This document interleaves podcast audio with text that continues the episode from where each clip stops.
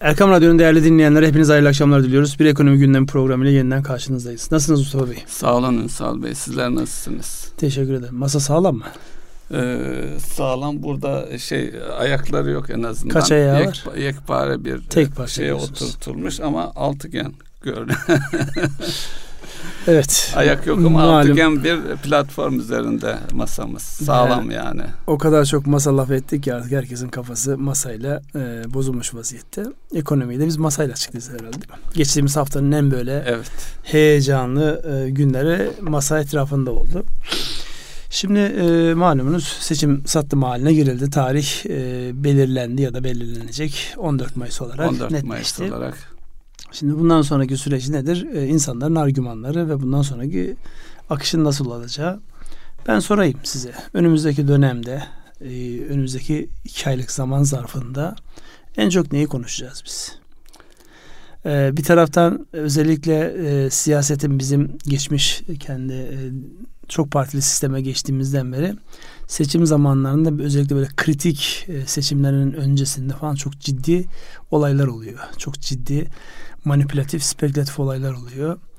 Ee, bunları da değerlendirerek ekonomiye yansımalarını şöyle bir başlık olarak bir gire, girelim bakalım ne gelecek ee, ee, görelim. Şimdi seçim e, sonuçlanana kadar ana gündemi e, seçim ve deprem oluşturmaya devam edecek. Şimdi e, seçimle ilgili şunu diyebiliriz, e, ağır bir deprem yüküyle tek gündemin deprem olduğu bir süreçte işte altılı masayla ilgili geçen e, hafta bugün yaşanan bir e, masanın devrildiği yönünde bir şey vardı. O gün enteresan bir şekilde e, borsa e, dört buçuk seviyelerine kadar geriledi.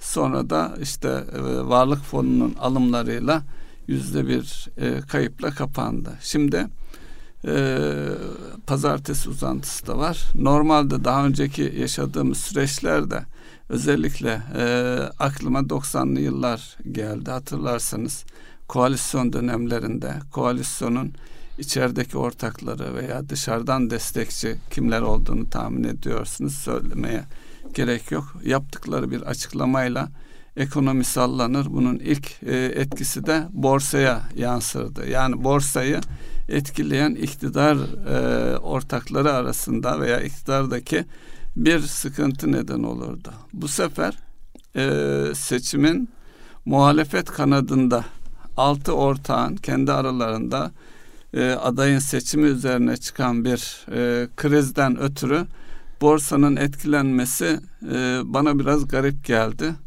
Pazartesi de e, tekrar bir araya geldiklerinde bu sefer borsada bir toparlanma. O da bana garip geldi. Siz nasıl açıklarsınız? Şimdi garip gelmesin. Çünkü burada e, biliyorsunuz para ve sermaye piyasaları gelecekteki haberleri satın alır ve ona göre şekillenir. Şimdi burada özellikle e, bir seçimin oluyor olması, bu seçimin sonrasında farklı ihtimaller e, bir kere piyasanın oyuncuları tabirini kullanacağım. Çünkü burada ciddi e, anlamda bu işi meslek edinmiş, sanat edinmiş insanlar var. Dolayısıyla canları şu an pozitif yorumlamak istiyor. Neyi pozitif yorumlamak istiyor? İktidar değişikliğini de, iktidarın devamını da pozitif yorumlamak istiyor. Dolayısıyla masa kurulduğunda da e, bir e, hareketlenme oluyor. Masa dağılma ihtimali olduğunda da bir hareketlenme oluyor. Buradaki satın alınan süreç anladığım kadarıyla yani e, burada malumunuz özellikle Varlık Fonu'nun müdahalesi. Onun öncesinde de hatırlarsanız depremin olduğu ilk iki gün hatta üçüncü günde var. Sonra işlemler iptal oldu. Oradaki işte borsanın açık kalmış olması hep eleştiri konusu oldu. İşte Varlık Fonu'nun devreye girmesi eleştiri konusu oldu. Yani bir taraftan oynaklıktan insanlar keyif alıyor ama öbür taraftan oynaklığı azaltacak bazı böyle tedbirler alındığında ondan da mutsuz olduklarını ifade ediyorlar. Buradaki hadise de görebildiğimiz kadarıyla özellikle e, yani şu an Türkiye'ye karşı oluşturulan yani e, mevcut iktidarın gitmesi üzerine kurgulanmış olan içerideki ve dışarıdaki senaryolarda işte masa e, mutabakatı sağladığı zaman sanki bu senaryo gerçekleşecekmiş gibi masada bir çatlama olduğu zaman bu senaryo gerçekleşmeyip yabancılar gelmeyecekmiş gibi geleceğe yönelik varsayımlar, senaryolar alınıp satılıyor. Dolayısıyla daha çok senaryo alınıp satılacak. Öyle görünüyor. Ee, yani çünkü burada oluşturmaya çalışan hava şöyle. E, malumunuz e, özellikle şu son günlerde Amerika'daki e, bankacılık sistemindeki bu e, oynaklıklar, işte bir bankanın e, devlet kağıtları üzerinden öbür e, kripto paralarla işlem yapan, evet. e, onun da işte e, yapmış olduğu işlemler üzerinden piyasa bayağı bir belirsizliğe girdi. Hatta buradan bir iki bin sekiz Lehman krizi çıkar mı diye tantanalar da oldu yani. Bayağı bir konuşuldu. Dolayısıyla konuşulmaya da devam edecek gözüküyor. Şimdi bunların yansımaları var. Mesela Türkiye ile alakalı muhtemel bir iktidar değişikliğinde dünyanın finans piyasaları Türkiye'ye nasıl bakacak diye bir senaryo konuyor. O, o gerçekmiş gibi de onun üzerinde pozisyon alıyor insanlar. İşte mevcut iktidar devam ederse e, heterodoks politikalar devam eder, ortodoksa dönüşler olur mu, neler değişir noktasında zihinler biraz çalıştığında da orada da farklı senaryolar çıkıyor ortaya. Dolayısıyla biz önümüzdeki iki ay zaman zarfı içerisinde çokça senaryo konuşacağız. Bu senaryo yani hani kim gönlüne göre neyi duymak istiyorsa onu fiyatlayacak. Onun üzerinden kafa yoracak. Bugün e, yani daha doğrusu bugün değil, aşağı yukarı her gün e, yayınlanıyor. Özellikle Amerikan yatırım bankaları, batılı yatırım bankalarının Türkiye'de muhtemel senaryolarda nasıl etkiler sorusunun cevabı olarak. Bir kere e, özellikle son dönemde herkesin bir şekilde şikayet ettiği bankacılık sisteminin karlılıkları, enflasyonun bütün işletmelerin karlılıklarında oluşturduğu e, geçici mi diyeceksiniz, fiktif mi diyeceksiniz artışların nasıl etkileneceğiyle alakalı herkes bir yorum yapıyor. E, mevcut iktidar ve muhtemel değişiklik halinde de neler olabileceğiyle alakalı senaryo çalışmaları yapılıyor. Bunlar da dediğim gibi insanların neye inandıklarıyla alakalı olarak devam ediyor. Ama şu bir gerçek, e, şu dönemde özellikle dövizdeki oynaklığı azaltabilmek için maksimum gücünü kullanıyor kamu. Bir taraftan bankaları Türk lirasına dönüş konusunda teşvik ediyor, zorluyor, iteliyor, cezalandırıyor. Öbür taraftan da dövizin belli bir fiyatta kalması onun enflasyon üzerindeki etkisini frenlemek için çalışıyor. Şimdi orada asıl problem şöyle bir noktada çıkıyor. Bir taraftan deniyor ki e, dövizin şu an tutulduğu seviye makul değil, daha yukarılarda olmalı. Öbür taraftan da aynı bunu söyleyen insanlar muhtemel bir iktidar değişikliğinde yurt dışından gelecek olan paralarla e, dövizde muhtemelen yüzde yirmi yirmi beşlik bir geri çekilme olur diyorlar. Şimdi hangisini söylüyorsunuz siz? Eğer Türk lirası aşırı değerliyse onun için söylediğiniz cümlenin yurt dışından paranın gelip gelmemesiyle bağımsız olarak aynı şeyin orada da geçiyor, geçerli oluyor olmasız. Onun için kafalar karışık. Yani aynı kişinin üç cümlesini peş peşe aldığınızda bir yerde canı yukarı gitmesini istiyor, onu söylüyor. Bir yerde aşağı gelmesini istiyor, onu söylüyor. Herkes söylüyor. Biz de söyleyeceğiz burada. Evet, burada e, yine e, seçimle ilgili e, Vanguard e, sanıyorum doğru telaffuz ettim. E, mevcut iktidarın değişmesi halinde tahvil piyasasının çok hareketlenip büyüle, büyüyeceğini söylüyor. Yani bu devlet tahvili, özel sektör tahvili fark etmez.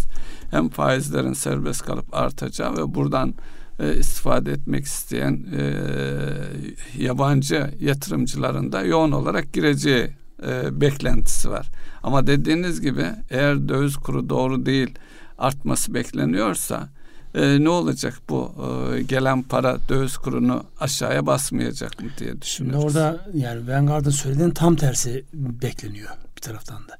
Beklenen şu, şimdi uygulanan politikadan dolayı malum biliyorsunuz kredi kullanmak için belli bir oranda da devlet tahvili hazine bonosu almak evet. zorunluluğu var.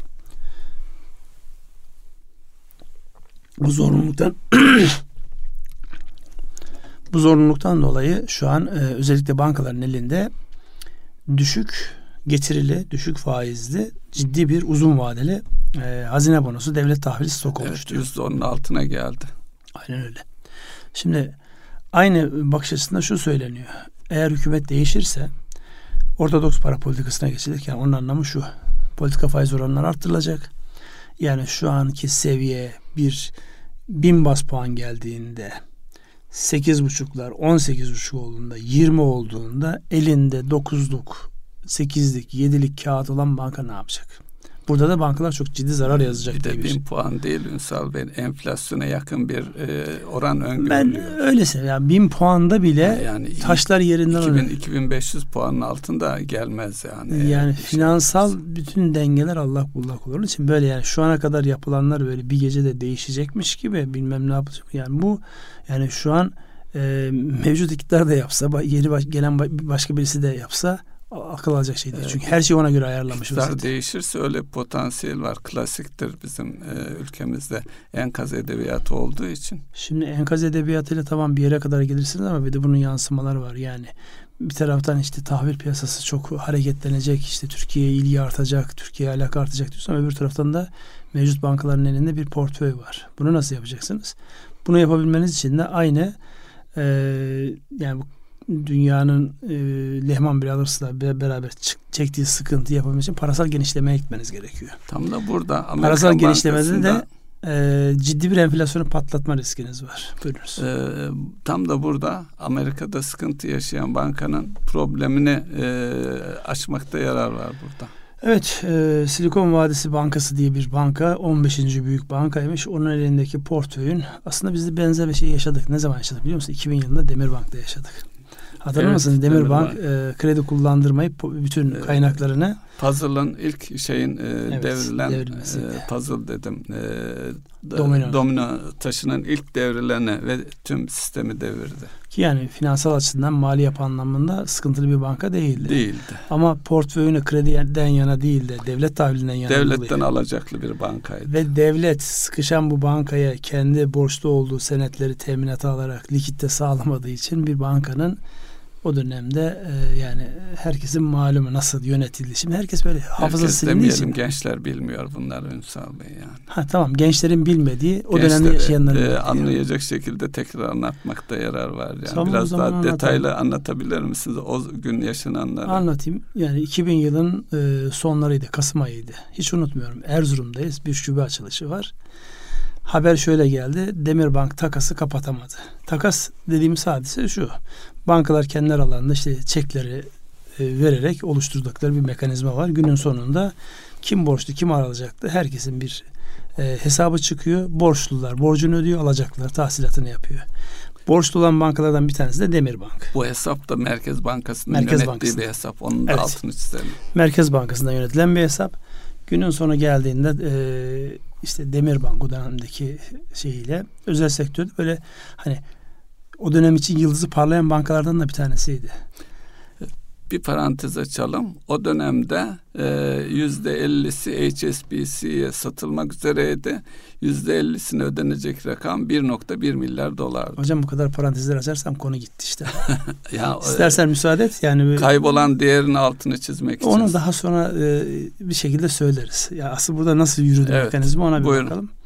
Şimdi takası kapatamadı denildi. Şimdi hepimiz şöyle bir şaşkınlığa girdik. Demirbank'ın elinde inanılmaz bir devlet tahvili hazine bonosu var.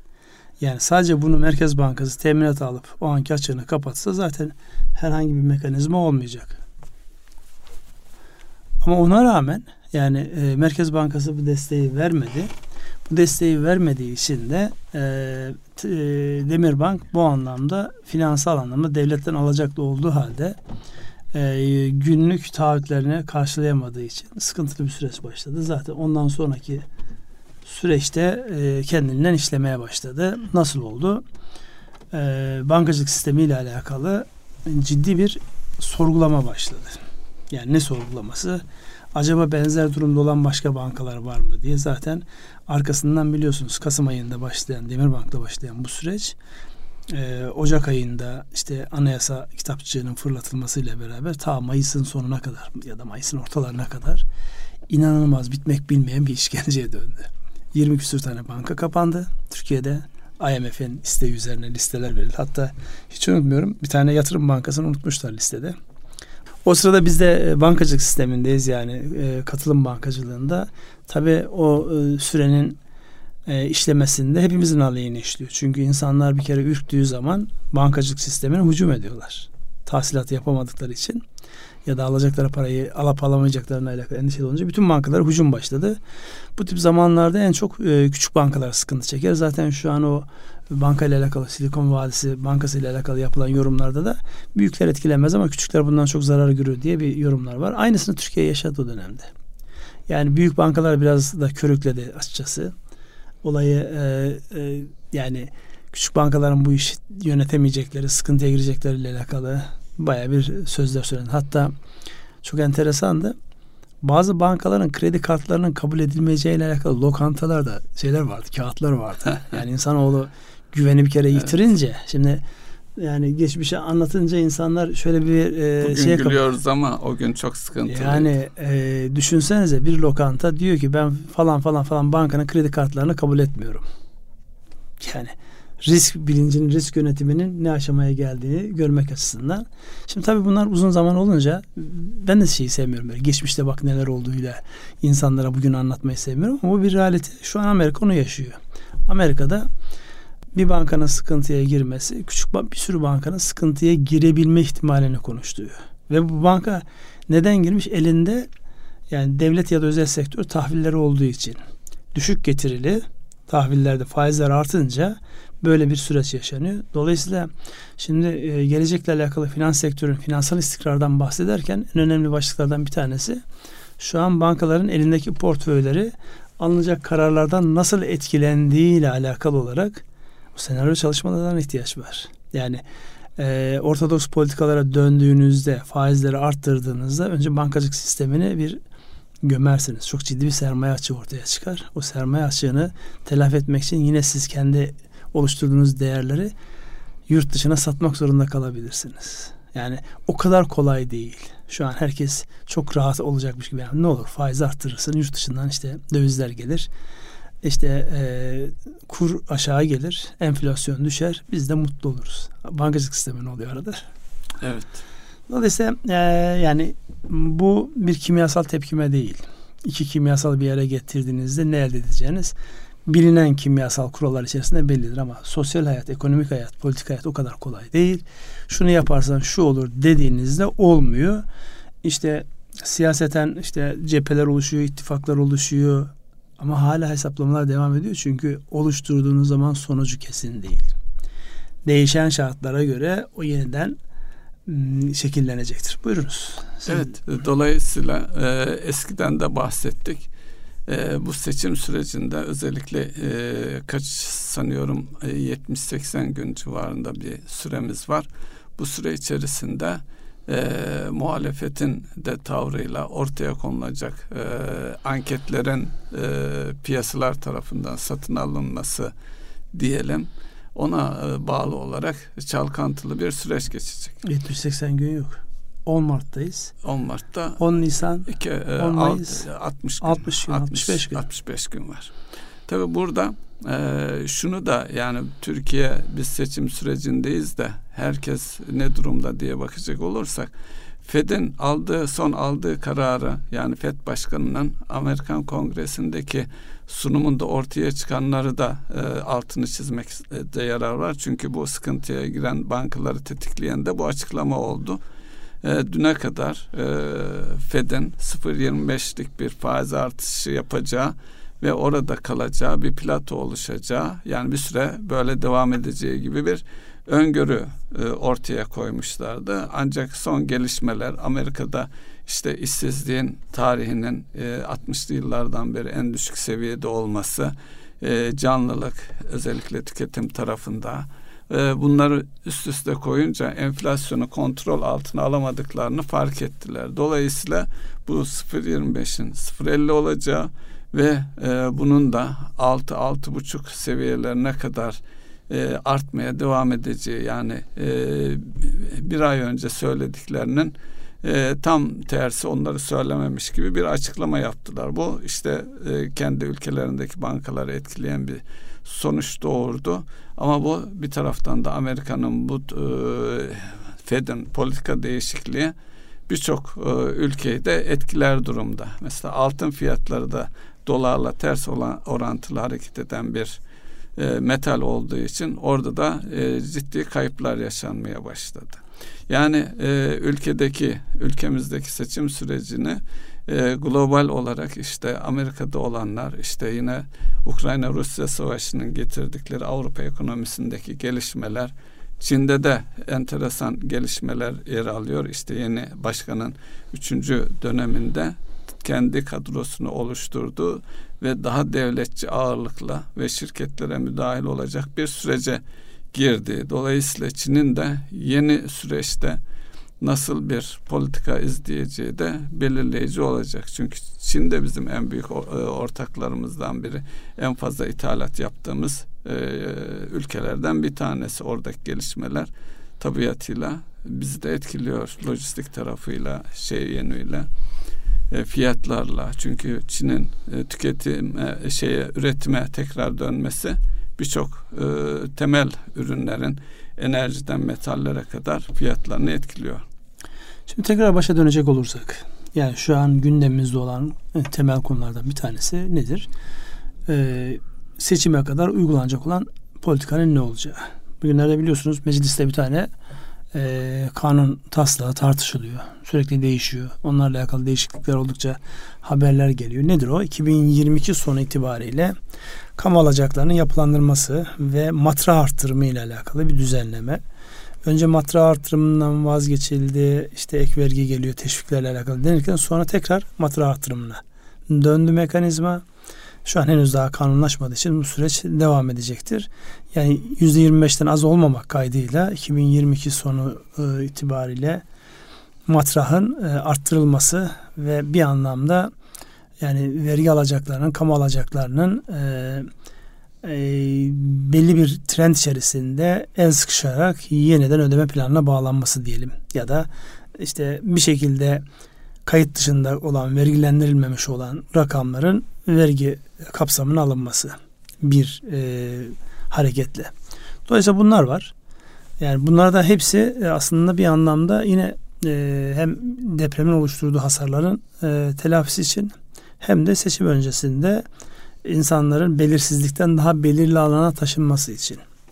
Burayı biraz yorumlar mısınız? Çünkü burada e, yani somut atılan, atılan adımlar var. Yani henüz daha meclis çalışıyorken, henüz daha karar mekanizmaları işliyorken bu atılan adımların e, önümüzdeki dönemde seçime kadarki ilave neler gelebilir? Bu piyasaları nasıl etkileri biraz tartışmamız icap eder ki netice itibariyle insanlar şunu söylüyor. Seçime kadar ben ne yapacağım? Evet. Ne yapayım? Mal mı alayım? Yatırım mı yapayım? Bekleyeyim mi? Hangi senaryoya göre hareket edeyim diye herkes soruyor. Biz de kendimiz kendimize sormuş olalım bunu. Evet. Şimdi e, depremle ilgili bir e, e, finansmana ihtiyaç var. Hem de ciddi bir finansmana ihtiyaç var. E, orada çıkan e, hasarın, zararın telafi edilmesine, daha doğrusu yeni yatırımlarla ilgili otuz yedi milyar dolarlık alt seviye dersek çevreyle ilgili, yani altyapı, benzer yatırımlarla daha büyük bir kaynağa ihtiyaç var. Bununla ilgili hem iç kaynakların hem dış kaynakların kullanılması zorunlu. Dış kaynaklardan şimdiden gelen mesajlar var. Mesela I B R D, Avrupa Yatırım Bankası bir buçuk milyar euro seviyesinde deprem bölgesindeki yatırımlara destek vereceğini açıkladı.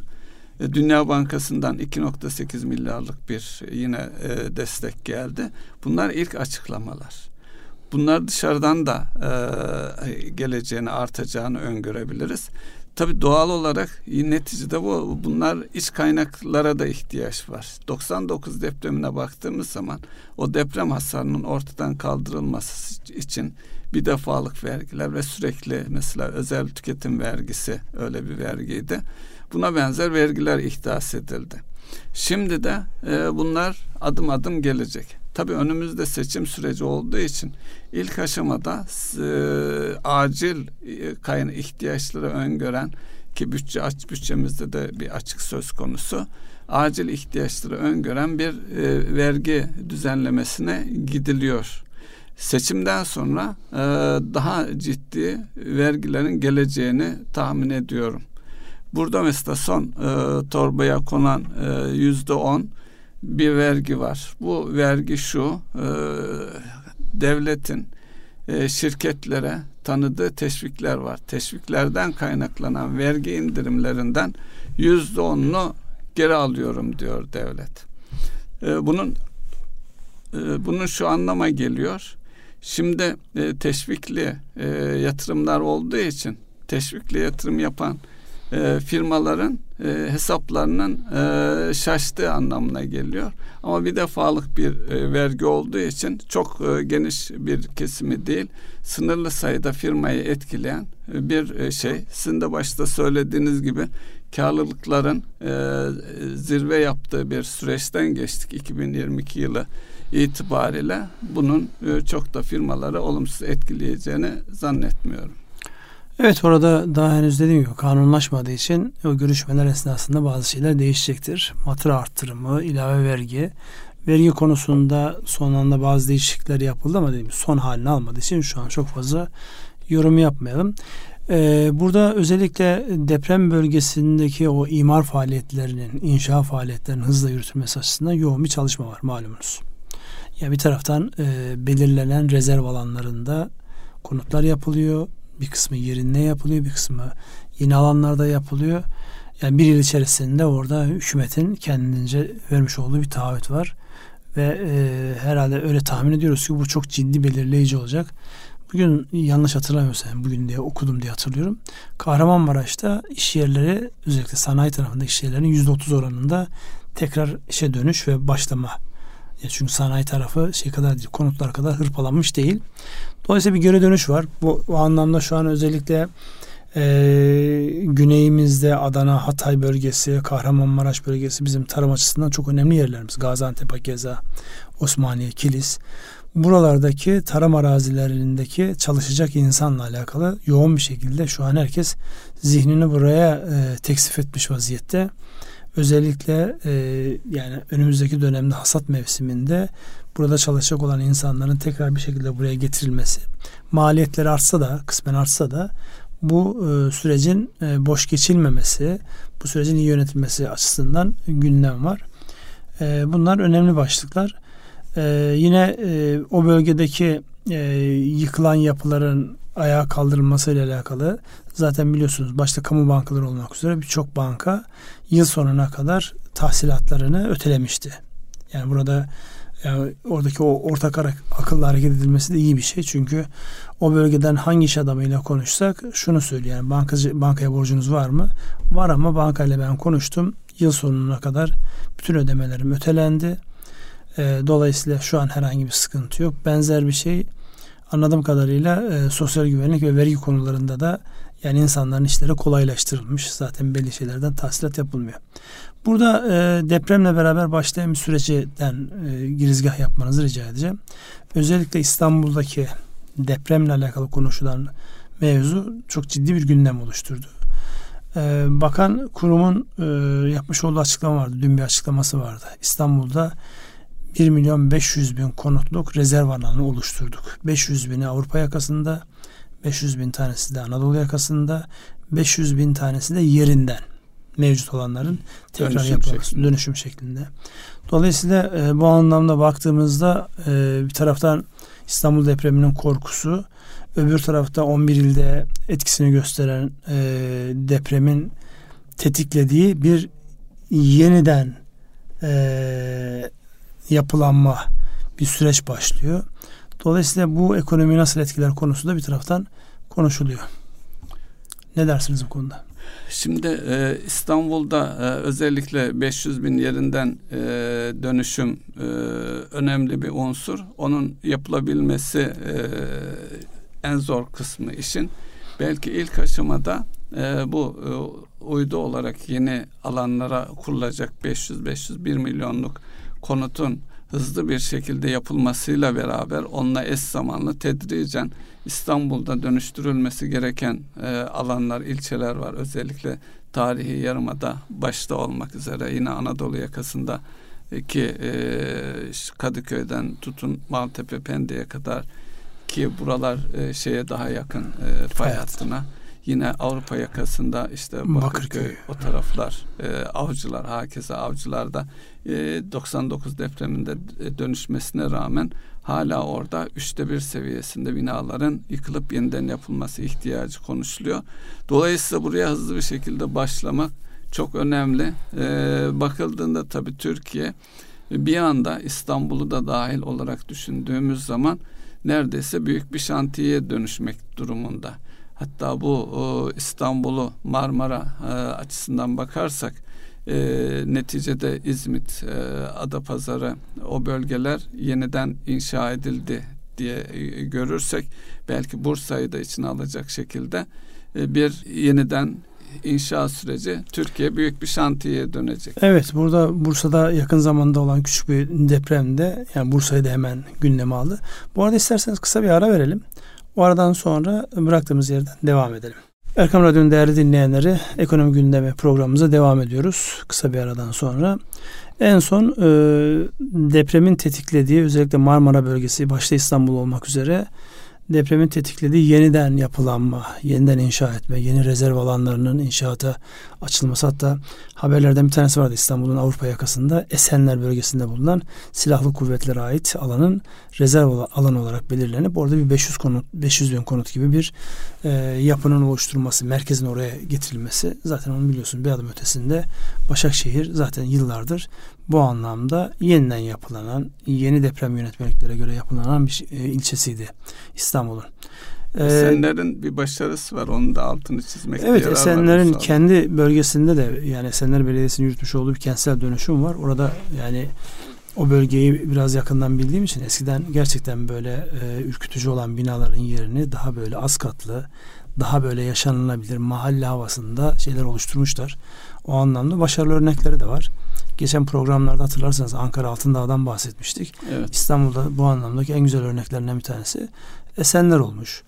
Üsküdar'da özellikle Büyük Çamlıca caminin etrafının yeniden yapılanması çok e, hoş olmuş. Yani geçenlerde bir vesileyle yolum düştü oraya. Yani eskiden e, böyle birbirinin üzerinden denizi göreceğim diye ucube yapılar varken şu an gayet şık, biraz böyle Selçuklu havası, biraz böyle Osmanlı havası, az katlı, konak modunda yapılmış binalar var. Bunların hızlı yaygınlaştırılması gerekir. Yani bunlar iyi de olacak bir taraftan şantiye özelliği. Dün bir gözlemim oldu. Ee, Kocaeli, e, Gölcük'teydim. Gölcük malumunuz bir önceki işte yirmi üç sene önceki depremin merkez, merkezlerinden bir tanesiydi. Merkezde, en büyük evet. Yıkım orada olmuştu. O dönemden sonra yapılan binalar da dahil olmak üzere orada da çok ciddi bir kentsel dönüşüm süreci başlamış. Yani yol üzerinde böyle yüzlerce binanın yıkıldığı, bir o kadarının da yani boşaltıldığını gördüm, ona şahit oldum. Dolayısıyla aklın yolu bir. Bir şeyi vaktinde yapmadığınızda o daha büyük bir problem olarak, en önemlisi de can kaybı problemi olarak önünüze geliyor. Burada ortak aklı kullanıp herkesin böyle iktidar muhalefeti, İşte rantı rantı oluşturmayan neyse artık bunu hepsinin oluşu, yeniden şehirlerimizi bu anlamda ihya etmemiz lazım. Bu kadar bedel ödememiz gerekir miydi? Bazen gerekiyormuş demek ki. En azından bu saatten sonra kaybetmemek adına bu atılan adımı hem ekonomik anlamda hem de e, deprem riskinin yönetilmesi anlamında önemli olduğunu söyleyebilirim ben. Ee, Ünsal Bey, sizin bahsettiğiniz bir şey oldu. Kahramanmaraş'ta E, üçte bir seviyesinde insanların işe döndüğüyle ilgili. E, bugün iş gücü istatistikleri açıklandı. Yüzde dokuz virgül yedi. Tabii depremden sonra buraya belki çok daha e, bakmamız gerekecek. Benim merak ettiğim şimdi e, on bir ilimizi etkileyen ciddi bir deprem e, yaşandı. Ve e, evlerle beraber iş yerleri de e, zarar gördü. Şimdi orada ortaya çıkan bir işsizlik var, işini kaybedenler var. Başka yer, şehirlere e, gidip oralarda yerleşip iş kuran, işe girenler olduğunu biliyoruz. Ancak oradaki e, işsizliği, ortaya çıkan yeni işsizliği işsizlik olarak mı değerlendirmeliyiz? Yoksa ona başka bir e, tanım mı gerekir? E, doğru politikaları üretmek açısından ne dersiniz? Onu herhalde biz değil de e, akademisyenlerden, çalışma ekonomisi çalışanların, yani bu işsizlikle alakalı konulara çalışanların isimlendirmesi bu anlamda doğru olur. Şunu gördük biz, özellikle e, depreme yakın çevrelerdeki sanayi kuruluşları uzun zamandan beri bulamadıkları insanları istihdam etme noktasında bir fırsat yakaladılar.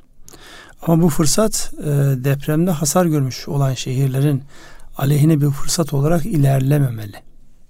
Yani e, çünkü aksi takdirde o şehirleri ayağa kaldırmak, mevcut e, nüfus yapısıyla ayağa kaldırmak zor olur. Onun için bunu e, yani şu an işsiz kalanlar açısından bunu bir geçici bir şey olarak değerlendirmek icap eder. Ama gittiği yerde iş bulup hayatını idame ettiren insanların da geri dönüşüyle alakalı, özellikle bu yıkılan e, şehirleri yeniden yaparken gibi cazibe oluşturma anlamında orada herhalde işverenler açısından da devlet açısından da belli cazibe noktaları oluşturması gerekecek önümüzdeki dönemde. Şu an yani olayın şokuyla özellikle açıkta olan insanları barınacak yer vermek, aç olan, çok şükür şu an öyle bir şey almıyoruz yani. Şu anda tam koordinasyon sağlanmış vaziyette. Ama barınma ihtiyacı noktasındaki ihtiyaçlarına karşılanacağı bir dönemde bir an önce orayı bir cazibe merkezi haline de getirmek önemli bir başlık olarak şey yapacak. Sorunuza tam karşılık olmadı ama e ben böyle bir ee, şeyin düşünmesi gerektiğini düşünüyorum. Ekonomi açısından e, özellikle e, gelen oradaki haberlerden sanayi bölgelerinin nispeten ayakta kaldığı, yani oradaki hasarların az olduğu, ancak küçük sanayi dediğimiz esnafın ve e, KOBİ altı veya KOBİ diyebileceğimiz alanlarda e, tam yıkım e, olduğuna ilişkin bilgiler var. Şimdi e, gündemde bir de prefabrik olarak o iş yerlerinin geçici olarak ayağa kaldırılması konuşuluyor. Şimdi bunun nasıl olacağı belki belirleyici. Yani oradaki sanayinin, e, üretimin tekrar ayağa kaldırılmasında Ee, farklı bir model nasıl olabilir? Bunu şunun için soruyorum. Ee, mesela e, memleketim olan Konya'ya baktığımız zaman e, yetmişli yıllarda ilk kez şehrin içerisinde yayılmış olan üretim, tornacısından şekercisine kadar e, küçük e, sanayi sitelerine kurularak başladı. Onlar e, her on yılda bir daha büyük, daha büyük derken organize sanayi bölgelerine e, geldi.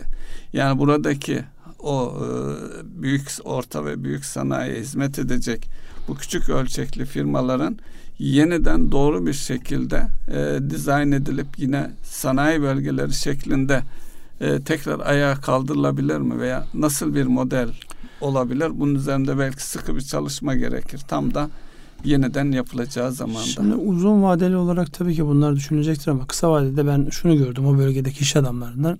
Hem kendi imkanları olanlar açısından hem de e, devletin bu anlamda organize ettiği yapılanmalar açısından şunu söyleyişi insanlar, özellikle sanayiciler. Yani konteyner şehirleri insanların ulaşmakta zorlanacağı, izole, iyice şehirden ötede bir yerlerde değil, mümkünse sanayilerin etrafında, yani o sanayi bölgesinde çalışacak insanların barınacağı, işine gideceği, mümkünse aileleriyle de kalabilecekleri e, yapılar olarak organize edilmesi yani ekstra birçok şeyden kurtaracaktır. Yani düşünün siz, sanayi bölgesi burada, mevcut sanayi bölgesi, çünkü mevcut sanayi bölgesinin özellikle büyük işletmelerde çok büyük hasarlar yok. Yani var ama yok. E, burada çalışacak olan insanları siz eğer çok uzaklara götürürseniz onları oraya taşımak, orada verim elde etmek zor olacaktır.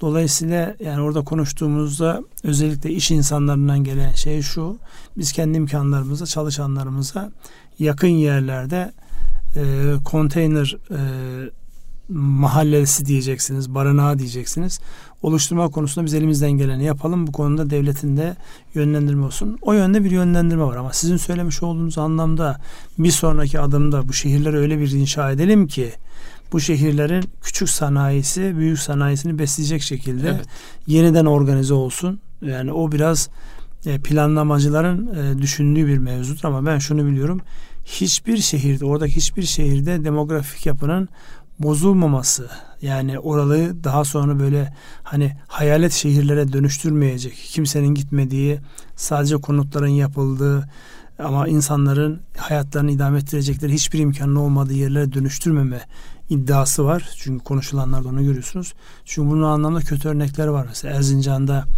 e, bundan otuz sene önce olan depremde deprem konutları yapmış ama kimse gitmiyor.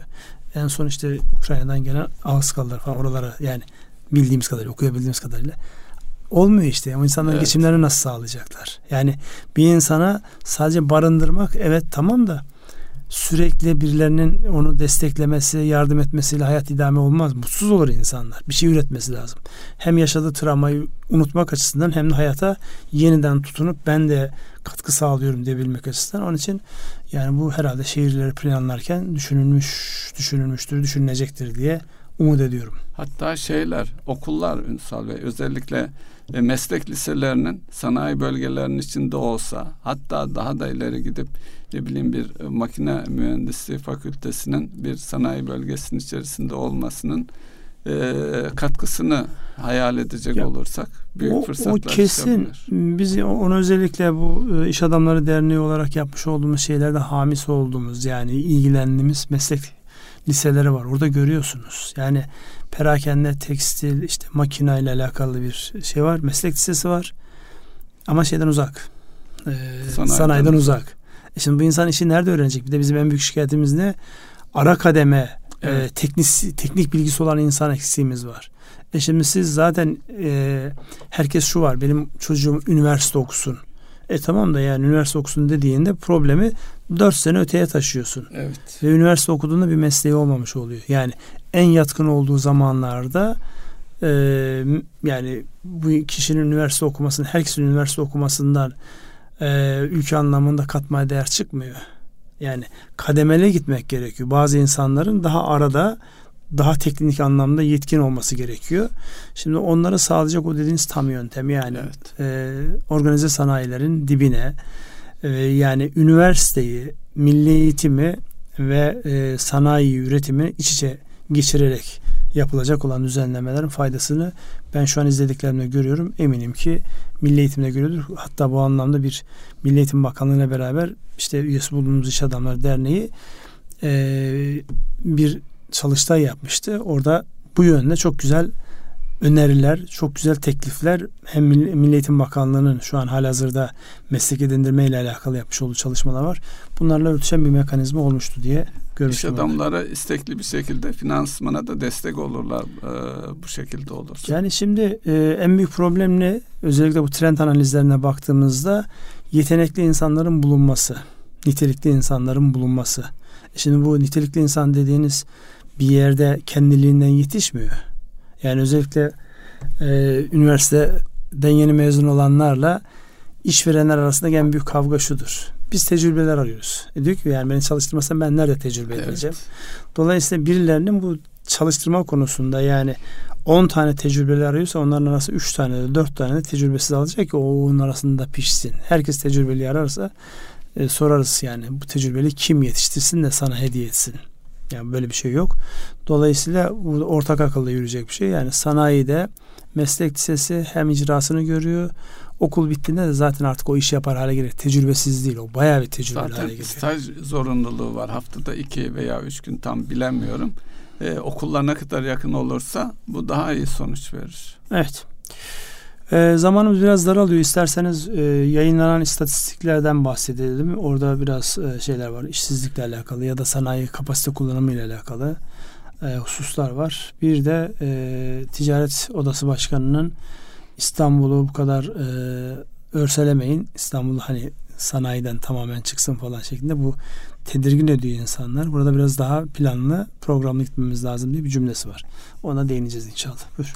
Evet, e, bir zamanlar bir zamanlar derken yine e, geçmişe gidiyoruz ama maalesef doksanlı yıllarda o zaman e, fiili bankacılık yaptığım dönemde İstanbul'un sanayi, sanayisizleşme süreci başladığı söyleniyordu ki o dönemde özellikle İstanbul'daki bir takım fabrikaların işte Çerkezköy'e, Çorlu'ya, işte bir tarafta Adapazarı'na e, taşındığı dönemlerdi. Ve İstanbul'un o artık gelecekte şeyin hizmet sektörü ağırlıklı bir e, yer hale geleceği öngörülüyordu. Banka olarak da ona göre nasıl yapılanırızın hesaplarını yapıyor idik o dönemde.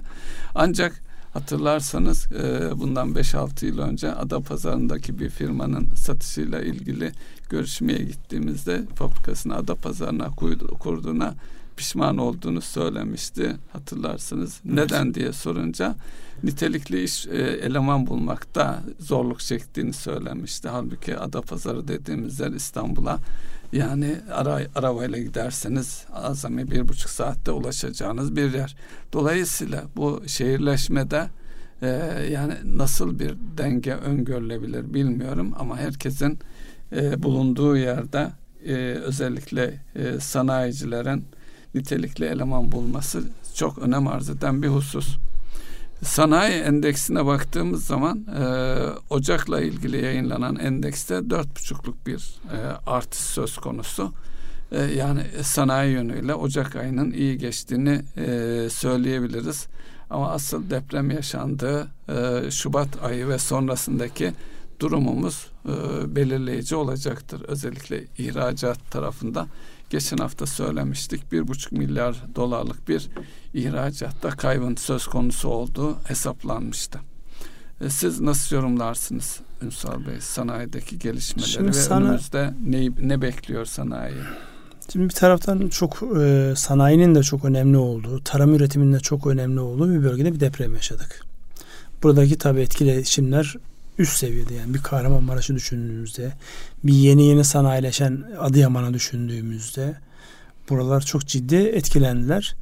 Ama öbür taraftan da özellikle buraların ihya edilmesi noktasında ya da buraların almış olduğu e, ihracat e, taleplerini, siparişlerini karşılama noktasında yine iş dünyasının nasıl tavır sergilediğine baktığımızda çok enteresan bir şekilde orada bir işbirliği görüyoruz. Yani benim işte Hatay bölgesindeki iş adamlarıyla konuşma görevi bana verilmişti. Konuştuğumda ihracat olanlar şunu söylüyor.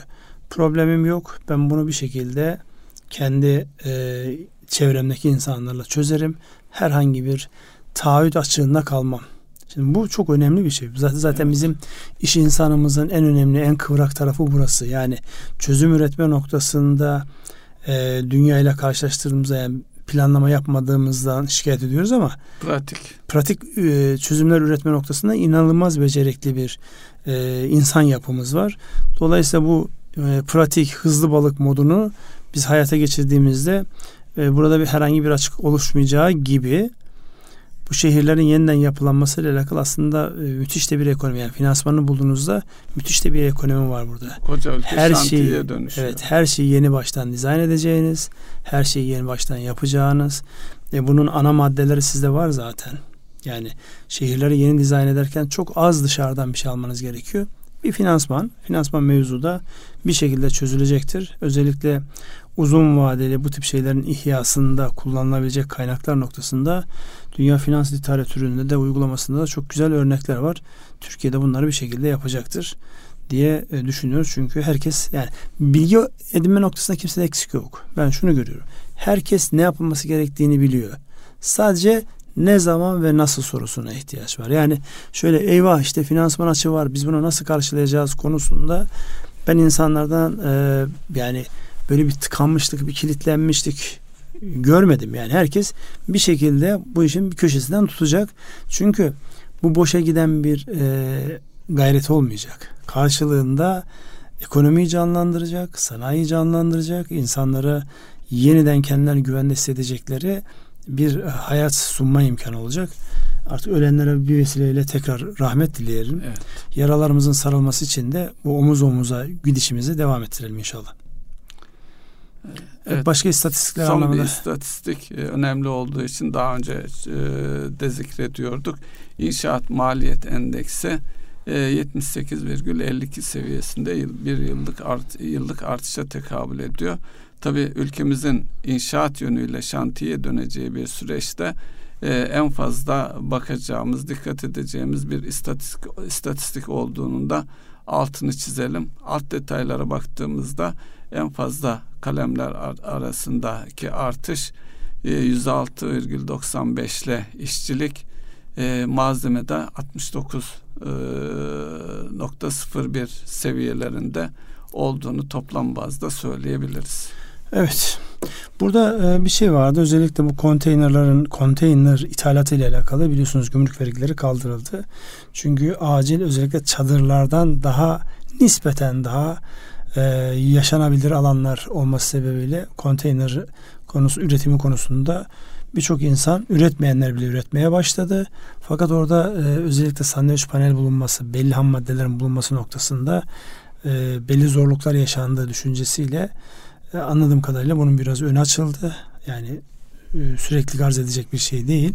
Ama bir dönem en azından acil olan ihtiyaçların karşılanması noktasında öyle de bir tedbirin alındığından bahsedelim. Onu da bir not olarak düşmüş evet. olalım buraya. Evet, süremizin sonuna geldik. Atladığımız ya da e, unuttuğumuz bir şey var mı sizin ee, listenizde? Zamanımızı bu şekilde evet. kullandık. Aslında çok başlık var ama özellikle bu şu Amerika'daki gelişmeleri e, örnek olması açısından biraz daha irdeleyebilirdik ama önümüzdeki günlerde zaten daha fazla yansımalarını göreceğiz. Sadece burada korku endeksinde bir zıplama olmuş. Yani korku endeksi nedir? Chicago e, mal piyasasında aslında oynaklığı gösteren bir endeks ama böyle zamanlarda oradaki hareketlenmenin önemli olduğunu herkes biliyor. Onun adına da korku endeksi denmiş. Orada bir Ee, ciddi bir hoplama olmuş diyelim. Erkam Radyo'nun değerli dinleyenleri, bir ekonomi gündem programının daha sonuna geldik. Dilimizin döndüğünce konulara işlemeye çalıştık. Hayırlı akşamlar diliyorum. Hayırlı akşamlar.